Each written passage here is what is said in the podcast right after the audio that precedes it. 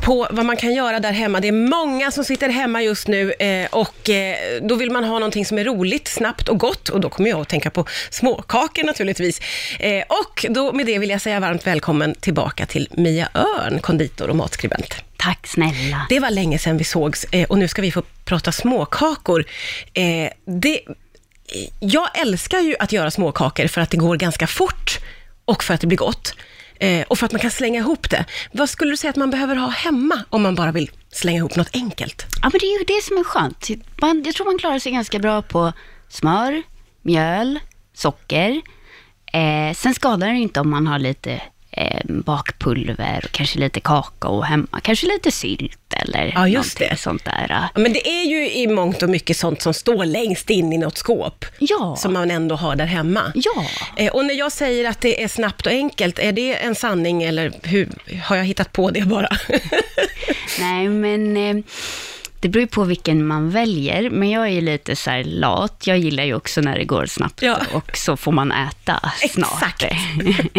så att jag brukar göra, min favorit när det gäller liksom snabba kakor är sådana här snittar. Ja. Eh, jag har med mig, du ska få se snart, jag har med mig lite så här hallonsnittar som man gör som en grundmördeg. Men sen Ja, kan man okej. ju också göra kolasnittar, går ju ganska snabbt. Och de här chokladsnittarna med pärlsocker Åh, som är de typ så landets eh, Ja. mest populära, vanligaste Ja, men de är ju fantastiska. Ja, De är ju ja. jättegoda och det finns något lite nostalgiskt med dem också. Ja, verkligen. Eh, jag, jag vaknade precis, eller så här om dagen och så var jag så här, shit, vi har ju glömt att hälsa på farmor. Så här, hur har hon det?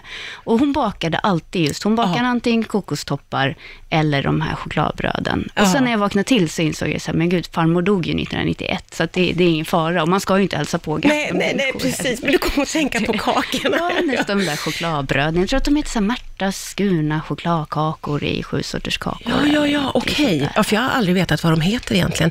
Men du nämnde ju här att om man till exempel gör en mördeg, då kan man göra lite olika med den då. Ja, men exakt. Eller nämnde jag det? Men det var det jag tänkte. Jag Nej, för du så- ja, ja, men precis. Ja, nej, ja, det Precis. kändes som att Ja, det var precis, dit det var, du det, det var dit det barkade hän.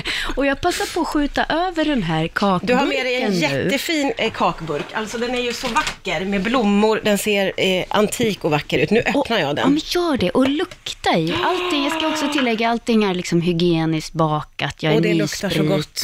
Jag måste hålla upp kakburken så att Andreas får fota de fina kakorna. Åh. Alltså det är ju, du får fota vidare sen för jag kanske måste, jag, jag måste kanske, får man ta ur den? Ja, men precis. Ta ur, ät, hugg in. they- They're all yours. Nej, men, och det här är just eh, en sån mördeg som är så bra. Att man Ja. kan göra liksom samma mördeg med en massa olika kakor. Så att där har vi först här hallonsnittar Just som det. man liksom gör längder, plattar ut, brer på, Ja. hallonsylt i mitten. Och sen Klassiska. efter gräddningen så skär de det, man det i bitar. Just det, just det. Och sen så... Du har små hjärtan här i. Ja, men precis. Små kanelhjärtan där man liksom kavlar ut mördegen och stansar ut hjärtan. Och sen där efter gräddningen så strör man på Ah. kanelsocker eller strösocker blandat med Ja, kanel. okej.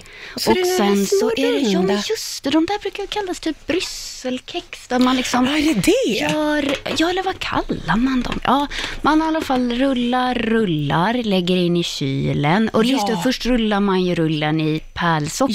Och jag det. har haft lite hasselnötter där också, bara Ja. så att du vet om någon är allergisk. Otroligt mumsiga. Så här har du fått tre kakor av en deg då kan man säga. Ja, men precis. Det är ju exakt sådana tips man vill ha. Eh, och jag har ju fått provsmaka de fantastiska kakorna som du hade tagit med dig. Supergoda i liksom all sin enkelhet. Men eh, får jag fråga då, det finns ju säkert småkakor som också är lite krångligare eller liksom nivån upp. Ja, men precis. Eh, ehm, det finns ju ganska, liksom, man kan ju göra väldigt pilliga sådana här mördegskakor. Det finns ju någon variant som heter så här Napoleonhattar och det ska vikas hit och dit. Okej! Sen finns det ju strasburgare tycker jag är väldigt gott, men det är lite knepigare. Vad det är liksom det? som en som en, ungefär som en mördeg, men som man ska spritsa. Och då gäller det att man har rätt sprits och det ska vara Mm. lagom tjock konsistens och sådär. Ja, okej. Så det, ja. den kan ju vara lite värre. Och sen en om man nivå upp. räknar macarons som småkaka så kan man, det kan ju också vara Ja, lite det verkar ju jättesvårt tycker jag när jag ser det på TV. Ja, ja. Ja. Alltså det, det är inte svårt, men det finns väldigt många sätt att misslyckas på. Så att bara, bara man vet vilka fallgropar man ska undvika. Ja, okej. Men det här är som med allt annat, att man, om man övar upp sig då så, så kan man nå till de här nivåerna, Ja, men precis. Ja, men och lär sig lite känslan av degen och hur man ska Ja. kavla och sådär. Jag har ju lite twistat till de här som jag hade med mig idag. Eh, genom att ha i, så här, istället för vanligt vetemjöl så är det virvlat emmermjöl. Det här hade jag ju inte hört talas om innan. Nej, nej men precis, men nu. Nej men och emmer är ju så här ursprungssäd. Och jag är inte så mycket för så här hälsosam mat, för jag tänker så här, nu äter jag onyttiga kakor och så göttar jag mig och sen är det bra liksom. Ja.